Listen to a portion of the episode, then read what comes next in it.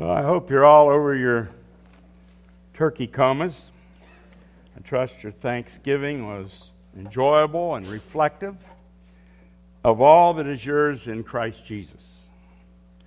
Pastor John is away today with family. My family's just away. Um, and yet I'm here today because God has adopted me into his family. And to be before you is a great blessing. I can think of no other place I would rather be today than here with my family in Christ. I love the church because Jesus loves his church. I encourage you to open your Bibles. Uh, we're in John chapter 14, the gospel of Jesus Christ according to John. And I will start reading today in verse 16 through the end of the chapter. John 14, 16. I will ask the Father, and he will give you another helper, that he may be with you forever. That is the Spirit of truth, whom the world cannot receive, because it does not see him or know him, but you know him because he abides with you and will be in you. I will not leave you as orphans, I will come to you. After a little while, the world will no longer see me, but you will see me. Because I live, you will live also. In that day, you will know that I am in my Father, and you in me, and I in you. He who has my commandments and keeps them is the one who loves me. And he who loves me will be loved by my Father. And I will love him and will disclose myself to him. Judas, not Iscariot, said to him, Lord, what then has happened that you are going to disclose yourself to us and not to the world? Jesus answered and said, to him, If anyone loves me, he will keep my word, and my Father will love him, and we will come to him and make our abode with him. He who does not love me does not keep my words, and the word which you hear is not mine, but the Father's who sent me. These things I have spoken to you while abiding with you, but the Helper, the Holy Spirit, whom the Father will send in my name, he will teach you all things and bring to your remembrance all that I said to you. Peace I leave with you, my peace I give to you. Not as the world gives, do I give to you. Do not let your heart be troubled, nor let it be fearful. You heard that I said to you, I go away, and I will come to you. If you loved me, you would have rejoiced, because I go to the Father for the Father is greater than I. Now I have told you before it happens, so that when it happens, you may believe. I will not speak much more with you, for the ruler of the world is coming, and he has nothing in me. But so that the world may know that I love the Father, I do exactly as the Father commanded me. Get up. Let us go from here. Let us pray. Heavenly Father, we are here today to worship and praise your holy name. We rejoice today that we serve a holy God. We live in a land where, from a time of war in our nation's history, a day of thanksgiving has been instituted. But as your children, we are called to be thankful every day. 1 Thessalonians 5:18 reminds us in everything, give thanks, for this is God's will for you in Christ Jesus. Please forgive us, Father, when we forget to do so. We praise you and thank you for salvation in Christ, that in him and through him we are redeemed. We rejoice in the imputation of Christ's perfect righteousness to us, and our sin being imputed to him. We give you thanks for our salvation, our deliverance from the domain of darkness, of which you called us out of, and brought us into your marvelous light. We thank you for all the grace that we have received, having been adopted into your family. Lord, may the truth of your word help those here to see the peace that is ours in your Son. We thank you for loving us first, and we pray for the help of your Holy Spirit as we look at your word this morning. In Jesus' precious name, amen. Yes, I spent a lot of time in this upper room trying to understand, trying to put myself in the place of the disciples. Jesus here is in his farewell discourse, for he knows that his time has come.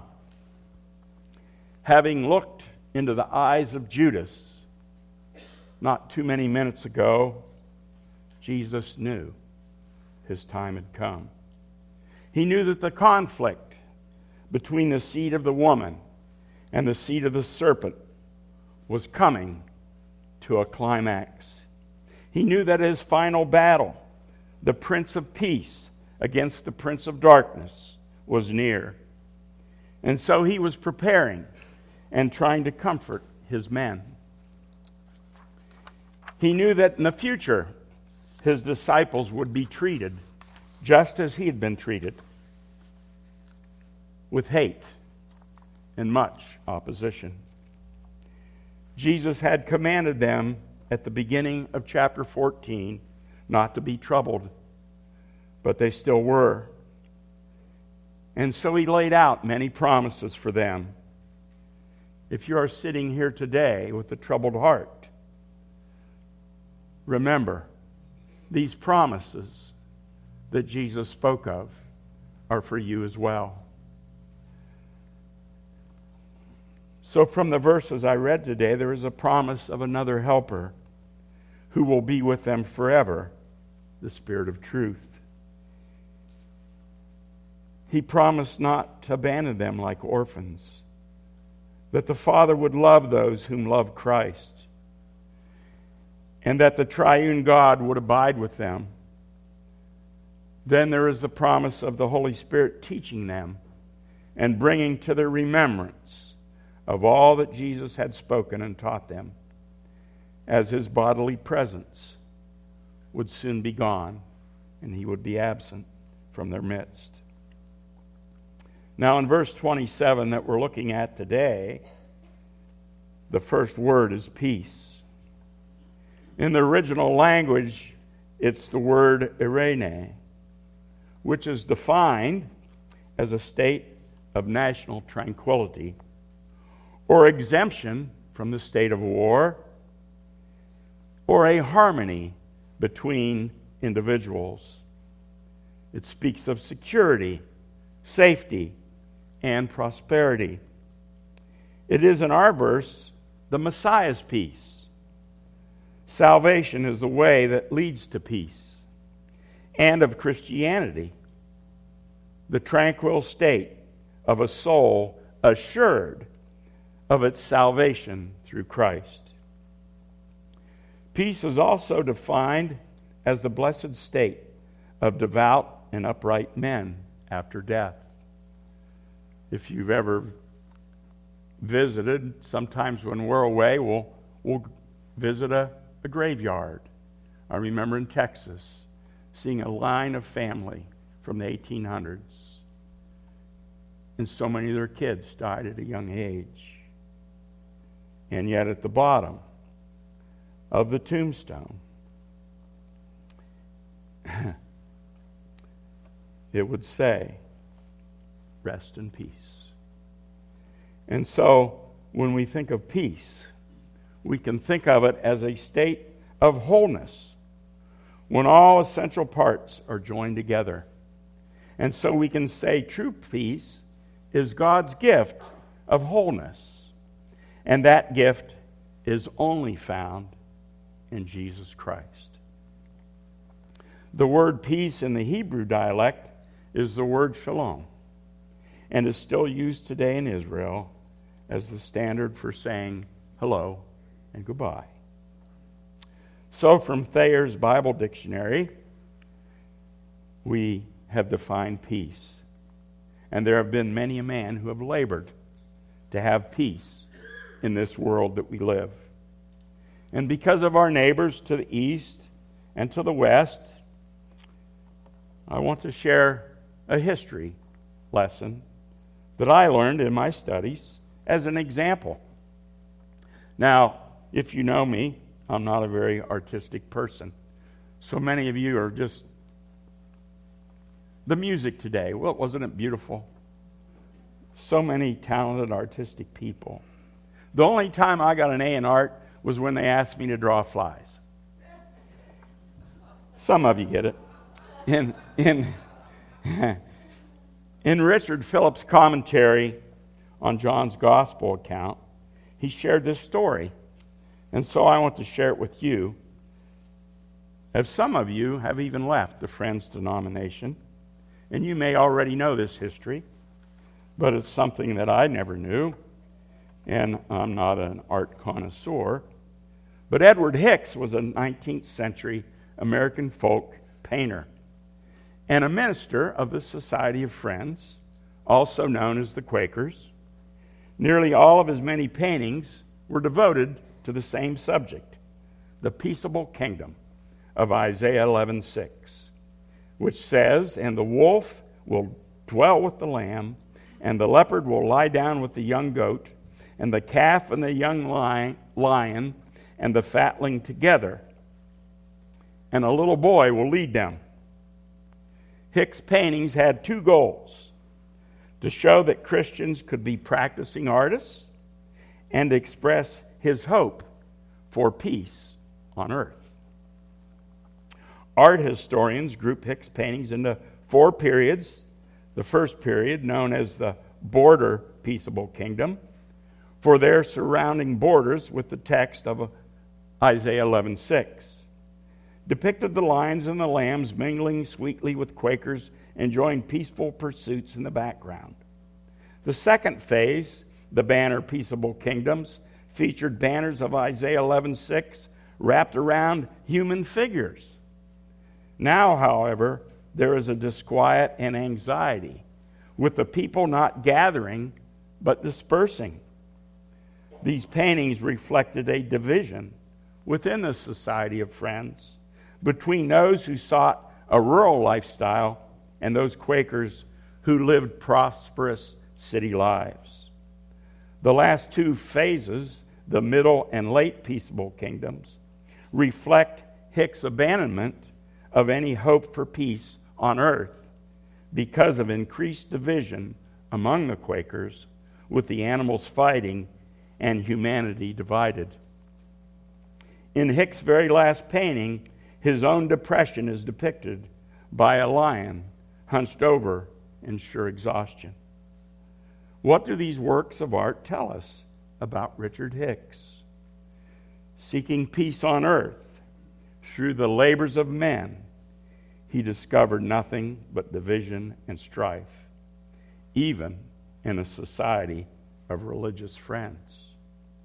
Why did his quest for peace fail? Because he looked to men and not to Jesus Christ. I share this history of Edward Hicks for you to see that he was longing for true peace, a peace that is available only through salvation in the blood of Jesus Christ. And through him, we can be justified before God. This is the peace that Jesus has already offered to leave and to give his disciples in John 14 27. This is a, yet another promise to add to the promises already in this chapter. And Jesus is the one who will fulfill each and every one of these promises. You see, these, these promises aren't like the mustard in your, in your refrigerator or the ketchup. These promises don't have an expiration date. All of these promises are eternal. And so we need to remember that. So in verse 27, we see there's two kinds of peace listed here one is left, and the other one is given. Jesus says, Peace I leave with you. He is leaving them what little he owned. Now, my parents had a few things, and they, they left some, and it had TOD on them. The lawyer isn't here today. It means transferable upon death. So that when they were gone, they were left automatically to me. Nothing had to be done. Now we know that Jesus didn't own much from what he had proclaimed to a scribe who said that he would follow him wherever we went until he counted the cost. Matthew 8:20, just a short verse. The foxes have holes and the birds of the air have nests, but the son of man has nowhere to lay his head. The scribe was thinking of breaking ranks and following Christ, but he hadn't considered the cost of taking up his own cross, the cost of leaving his life of plenty and comfort. We know that Christ had lived in borrowed houses. He didn't own land. He didn't have a fancy chariot with chrome wheels. He didn't have anything like that to leave his disciples. And so, in, in our verse in chapter 14, we see the verb leave. He's going to be leaving them. By tomorrow night, at the same time as they're hearing this, he will be dead. He will be out of their midst. What could he leave them with a TOD, transferable on death, attached to it? Why, he left them a deposit of real peace in their hearts. Or think of the transfer of wealth this way He left them the gospel of peace to be preached to all the world now, that's a great transfer, is it not? I really like how Matthew Henry depicts the last will and testament of our Savior, or what Jesus left behind. And I quote His soul he committed to his Father, his body he bequeathed to Joseph to be decently interred his clothes fell to the soldiers. His mother he left to the care of John. But what should he leave? His poor disciples that had left all for him. Silver and gold he had none, but he left them that which is infinitely better, his peace. End quote. What a great inheritance he left them and that He left us through the working of the Holy Spirit. Next, Jesus says, My peace I give to you. We see here that it is Jesus who is doing the giving, and that the peace He is giving is personal. He says, My peace. This is not a peace that He's wishing for them to have, or a peace that one could go out somewhere and find on their own. No, this is his personal peace that is being transferred. This is, is an inheritance way beyond any earthly possession. This is the personal peace that Jesus enjoyed while walking here on the earth. This peace is what filled his own heart in his obedience to the Father. This is the peace that he had before he came down from heaven. Scripture tells us in John 6:38, "For I have come down from heaven not to do my own will, but the will of him who sent me." The Father's will and the Son's will are in perfect concert together. And so, this personal peace that filled the heart of Jesus is what is being given away. This peace being given is supernatural when you stop to ponder all that Christ had been dealing with in his ministry. We know that the religious leaders were constantly after him, trying to trap him, denying that he was from God, and wanting to put him to death. Satan was always dogging him.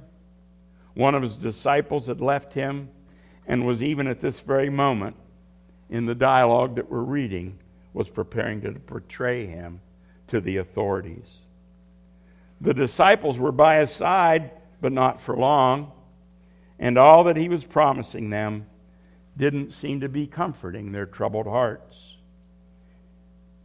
Even though these knuckleheads at this moment in time don't realize what is being left, what is being given, his personal peace.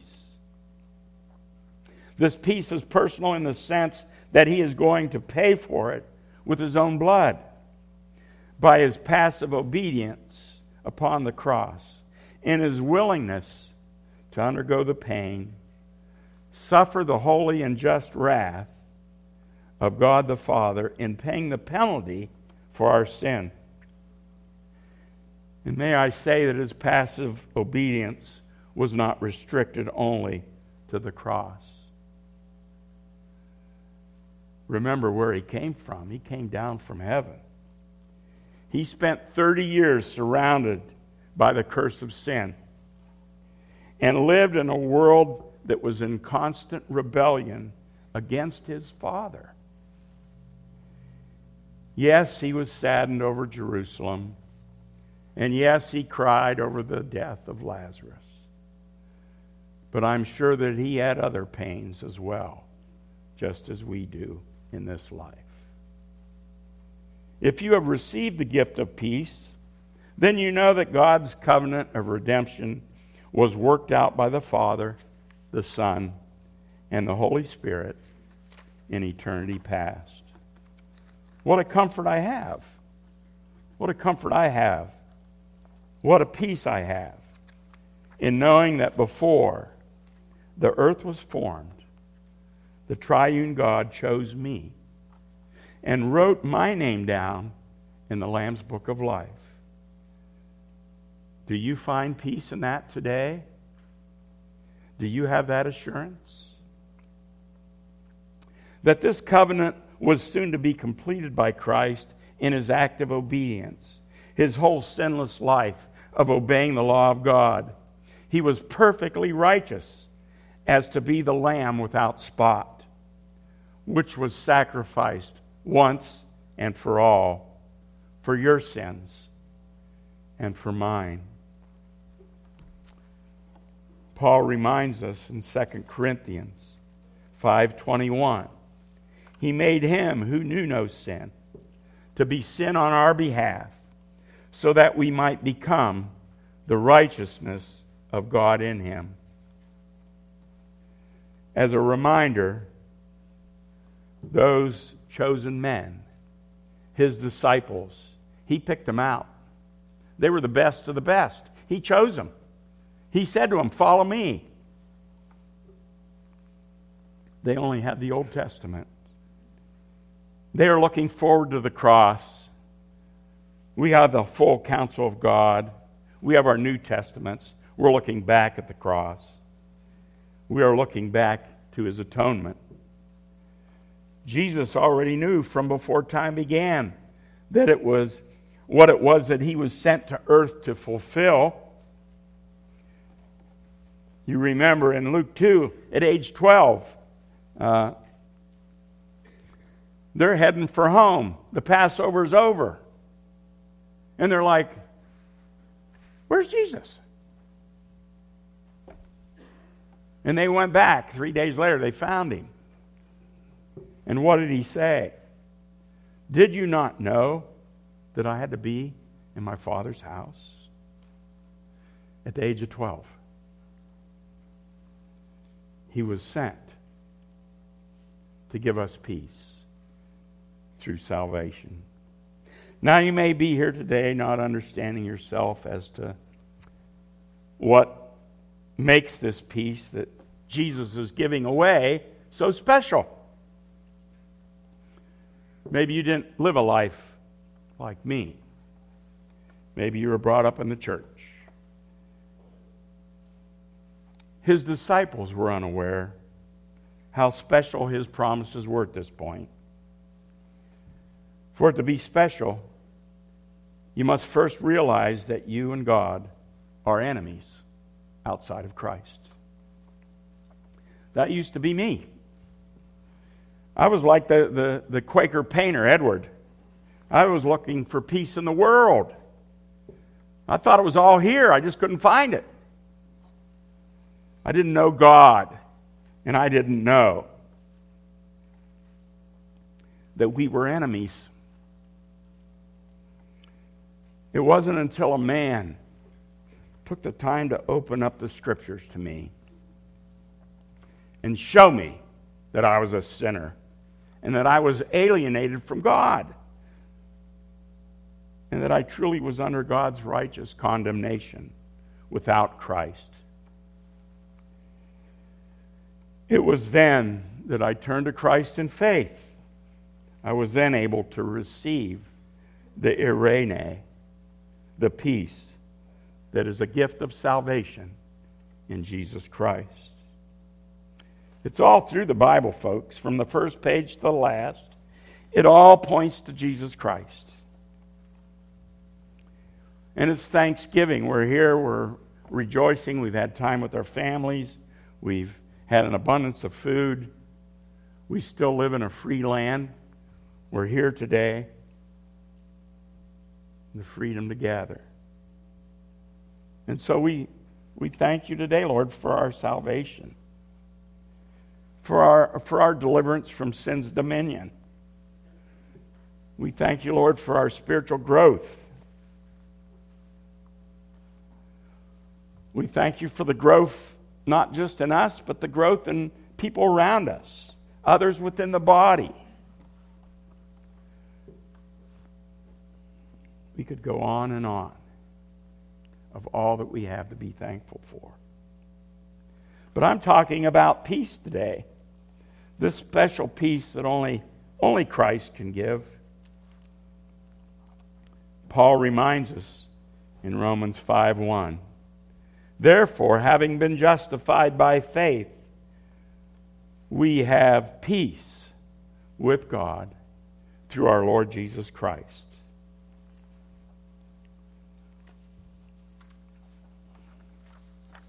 What's the first word here? Therefore. And so, what's it there for? Paul is summing up his arguments of the earlier chapters of Romans and our need of perfect righteousness. A perfect righteousness that we're unable to attain on our own, to stand before a thrice holy God, to have fellowship with Him is all dependent upon faith in Jesus Christ. Again, this peace is a perfect peace. This is not a ceasefire. This is not a temporary truce.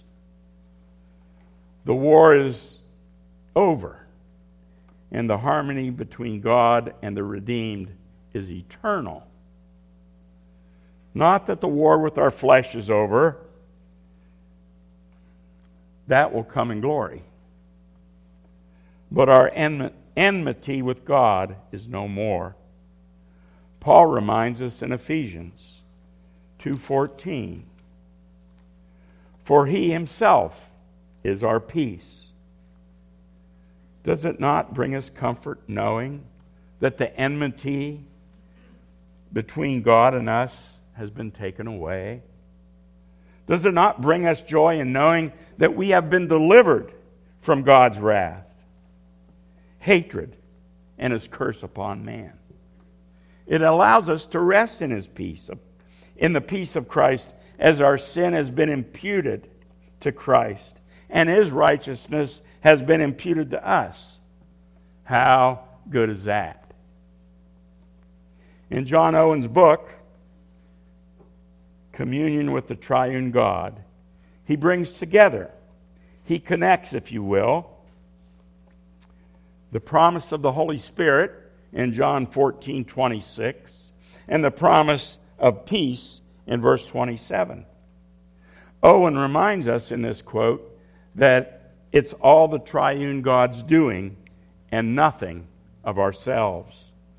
So may I quote Owen Suppose a man chosen in the eternal love of the Father, redeemed by the blood of the Son, and justified freely by the grace of God, so that he has a right to all the promises of the gospel. Yet this person can, by no reasoning nor arguments of his own heart, by no consideration of the promises themselves, nor of the love of God or grace of Christ in them, be brought to any establishment in peace until it be produced in him as a fruit and consequent of the work of the Holy Ghost in him and toward him. End quote. Oh, and then goes on in his book to point us to the well known fact that peace is a fruit of the Spirit. Galatians 5:22. But the fruit of the Spirit is love, joy, peace, patience, kindness, goodness, faithfulness, gentleness, and self control. It's amazing how many times in Scripture peace and joy are put together. Using Scripture to interpret Scripture, we must read the words of Paul to the church in Philippi in Philippians 4 7. Very familiar verse. And the peace of God, which surpasses all comprehension, will guard your hearts and your minds in Christ Jesus. This truly is the peace that the disciples were needing as Jesus was addressing them that evening long ago. And a peace that we truly need when things are looking dim or bleak when we can't comprehend what in the world is going on. We have hope in His grace that His peace will guard our hearts, our minds, and keep us from turning away from God into wicked thoughts or wicked desires. One more familiar verse. It wouldn't seem like Sunday if we weren't in Colossians. Colossians 3:15 Let the peace of Christ, the peace of Christ rule in your hearts, to which indeed you were called in one body, and be thankful. This passage is showing us that this peace of Christ should be a pattern in our lives if we are truly saved. We notice the words, you were called, which deals with the doctrine of election, and that we were all dead in our transgressions outside of Christ, that until you can comprehend the doctrine, you will have no peace at all. This peace of Christ causes there to be harmony within the body, within the body of Christ, his church. Now, Pastor John preached this message on this passage not too long ago, and I would encourage you to go back and listen to it again. I did, and I was encouraged again. God's word always encourages us. So, back to John 14, the upper room. Not as the world gives, Jesus said. What kind of peace does the world give? Huh. It's a shallow peace. It's an unstable peace. It's an unsatisfying peace. It's a peace that is void of truth. All we have to do is look at the world's institutes like the UN Peacekeeping Council or the International Peace Institute or even the Peace Corps. And the list goes on of those promoting peace. A false temporary peace. In my study time, Pastor John's always got me looking at the dead guys. Thomas Brooks describes the world's peace, and he says, The world sinks to us and sinks us. It kisses us and betrays us like Judas. It kisses us and smites us under the fifth rib like Joab. The honors, splendor, and all the glories of this world are but sweet poisons that will endanger us if they do not eternally destroy us. A.W. Pink would call the world's peace a chimera. If you're like me, you're saying, What's a chimera? My daughter had a chinchilla. I thought maybe something like that. But a chimera is an illusion or fabrication of the mind. The world's peace fails under trial and is truly fake. The prophet Jeremiah complained about Jerusalem's worldly leaders in Jeremiah 6:14 saying, "Peace, peace, but there is no peace." James Montgomery Boice characterized the giving of the world's peace as insincere, since the motives seldom match the words. He said it's impotent, since our peacemaking seldom achieves more than a hostile truth. That the world's peace is scanty, always giving less than what was possible. And the world's peace is selfish, often giving with a true desire of receiving something in return. And I couldn't help myself from quoting one of my favorite dead guys, J.C. Ryle. The world can give temporary carnal satisfaction and can gratify the passions and affections and pride of the natural man, but the world cannot give inward peace and rest of conscience. End quote. So we can see the contrast here in the peace that Jesus is giving, the peace that is lasting and eternal, and what the world gives is temporary. It comes and goes, it's only on the surface, it is only based upon your circumstances. Skipping way ahead in John, John 16 33, Jesus knows that his hour has come, and he encourages these 11 men. These things I have spoken to you, so that in me you may have peace. In the world you have tribulation, but take courage, I have overcome the world. Here again, he is promising his peace, which is far greater than anything this world has to offer. Amen? Now, I know that some of you have trouble sleeping, some of you take gummy bears at night.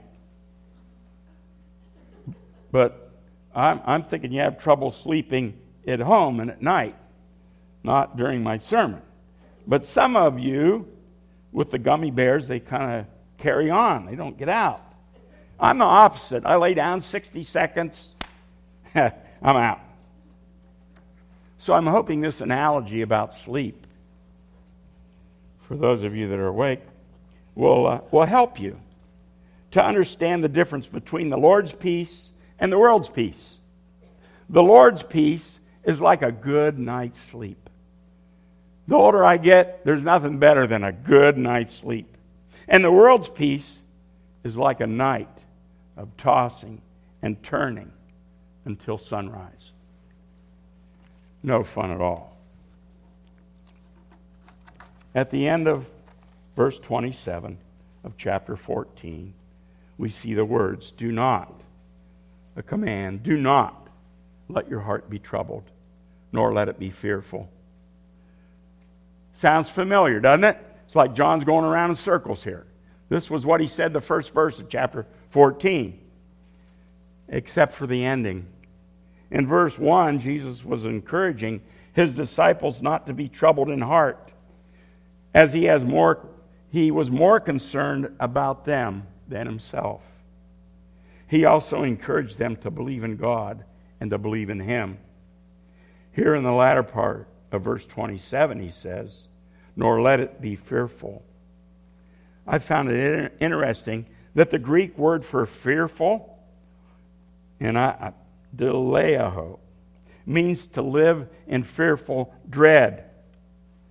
Okay, I've lived in some fearful dread. But in the New Testament, this is the only place this word is used. So Jesus is encouraging them and us not to be troubled and not to be a bunch of cowards either. That's what the word means in the original language. Don't be cowardly.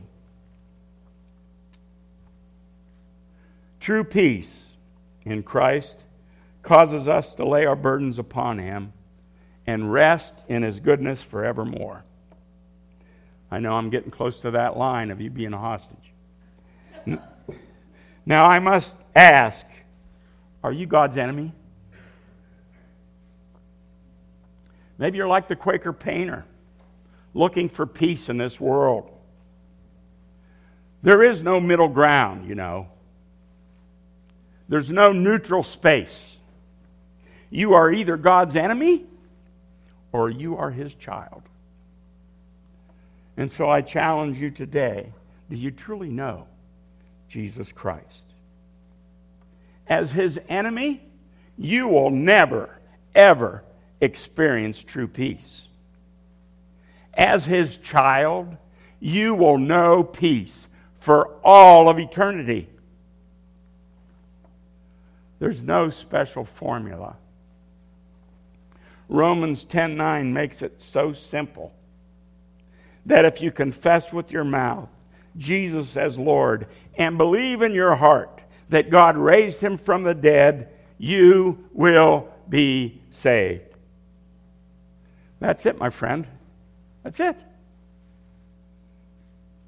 Turn to Christ today if you don't have his peace, because there is no peace outside of Christ, for he is our peace. Let us pray. Now may the Lord of peace himself continually grant you peace in every circumstance. The Lord be with you all. God bless. Amen.